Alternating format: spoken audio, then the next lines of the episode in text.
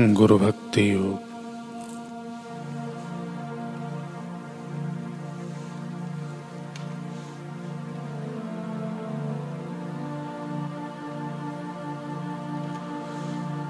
अध्यात्म मार्ग में हर एक साधक को गुरु की आवश्यकता पड़ती है। केवल गुरु ही वास्तविक जीवन का अर्थ एवं उसका रहस्य प्रकट कर सकते हैं। तथा प्रभु के साक्षात्कार का मार्ग दिखा सकते हैं।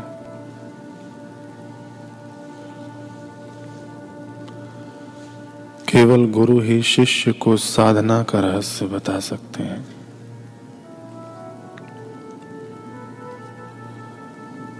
जिन्होंने प्रभु का साक्षात्कार किया है वे ही आदर्श गुरु हैं। ऐसे गुरु मन, वचन और कर्म से पवित्र हैं।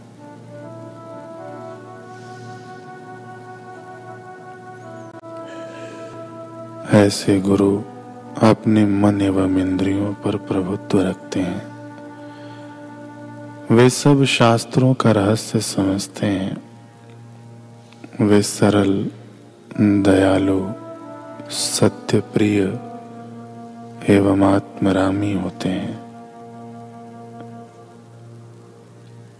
शिष्य के हृदय के अंतस्थल में सुषुप्त दैवी शक्ति को गुरु जागृत कर सकते हैं। शिष्य ने अगर पूर्व जन्म में शुभ कर्म किए होंगे, वर्तमान जीवन में भी अगर वह शुभ कर्म करता होगा, अगर वह सन्निष्ठ हृदय वाला तथा ईश्वर प्राप्ति की तड़प वाला होगा तो उसे सदगुरु अवश्य प्राप्त होंगे। गुरु से पूरा लाभ उठाने के लिए उनके प्रति शिष्य में दृढ़ श्रद्धा एवं सच्ची भक्ति होनी चाहिए।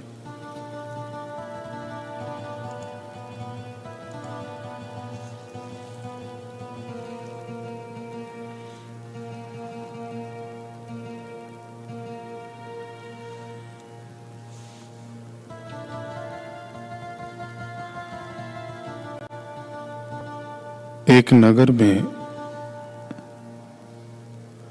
धनदतु नाम के एक धर्मात्मा सेठ रहते थे। एक बार वहाँ नट ने आकर खेल दिखाया।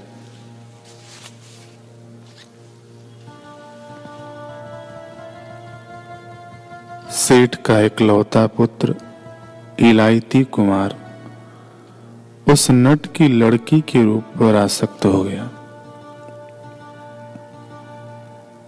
और उससे विवाह करवाने के लिए उसने अपने पिता से निवेदन किया।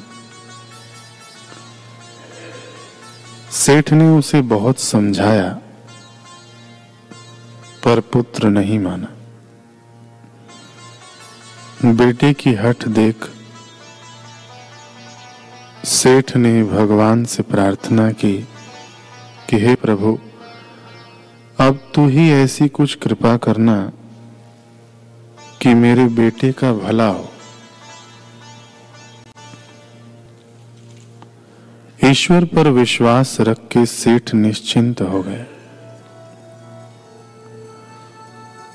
और विवाह प्रस्ताव लेकर नट के पास पहुँचे। नट को सारी बात बताई तो वह बोला, सेठ जी, आपका बेटा बारह वर्ष नट विद्या सीख कर जब तक किसी राजा से पुरस्कृत न हो जाए, तब तक मैं अपनी बेटी का विवाह उससे नहीं कर सकता।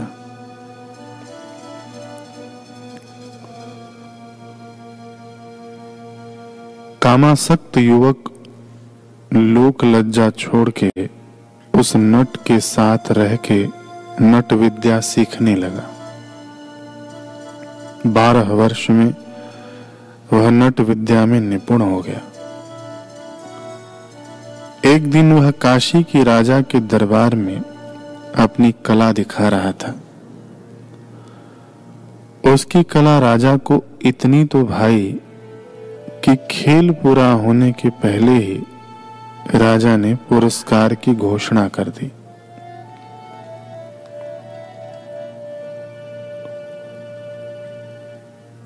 उस समय युवक एक बहुत बड़े खंभे पर, स्तंभ पर चढ़ के कला दिखा रहा था। उसी समय दरबार में एक चित्ताकर्षक आवाज़ सुनाई दी भिक्षाम देही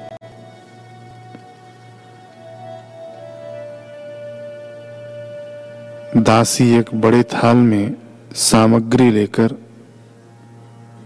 महात्मा को देने पहुँची। तो महात्मा ने कहा, मुझे तो अपनी भूख के अनुसार थोड़ा ही भोजन चाहिए।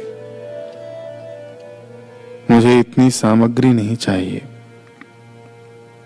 जितना भूख है, उतना ही लूँगा।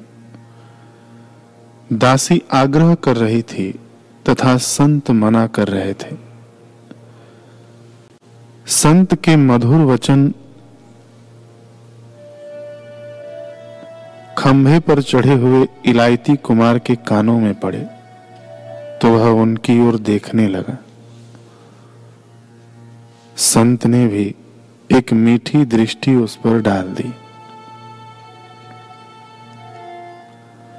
संत कृपा व सेठ की प्रभु प्रार्थना के प्रभाव से सेठ पुत्र को विचार आया कि संत बार बार आग्रह करने पर भी स्वादिष्ट राजवी मिष्ठानों में भी आसक्त नहीं हो रहे हैं। और मैं आसक्तिवश यह कामना लिए बैठा हूँ कि इस नटनी के साथ मेरा विवाह हो जाए, धिक्कार है मुझे। वह तुरंत ही खंभे से नीचे उतरा और उन महापुरुष के चरणों में पड़ गया।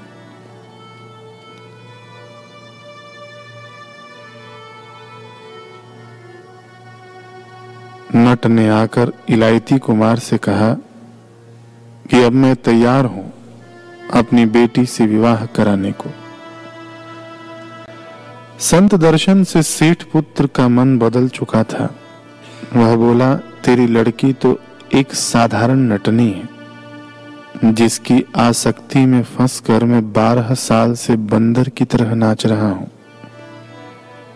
परंतु यह माया रूपी नटनी तो कितने ही जन्मों से नचा रही है और समस्त त्रिलोकी को नचा रही है। अब मैं इसके खेल से पार होने के लिए इन महापुरुष की शरण में ही रहूँगा। माया रूपी नटनी के खेल से पार होने के लिए संत कबीर जी ने कहा है, कबीर, माया मोहनी, जैसी मीठी खांड, सतगुरु की कृपा भई नातर करती भांड। विकारी सुखों की आसक्ति में फंसे इलायती कुमार को निर्विषय परमानंद का अमृत पान कराने वाले सदगुरु मिल गए। और वह उनके आश्रय में रहकर जीवन धन्य करने के रास्ते चल पड़ा।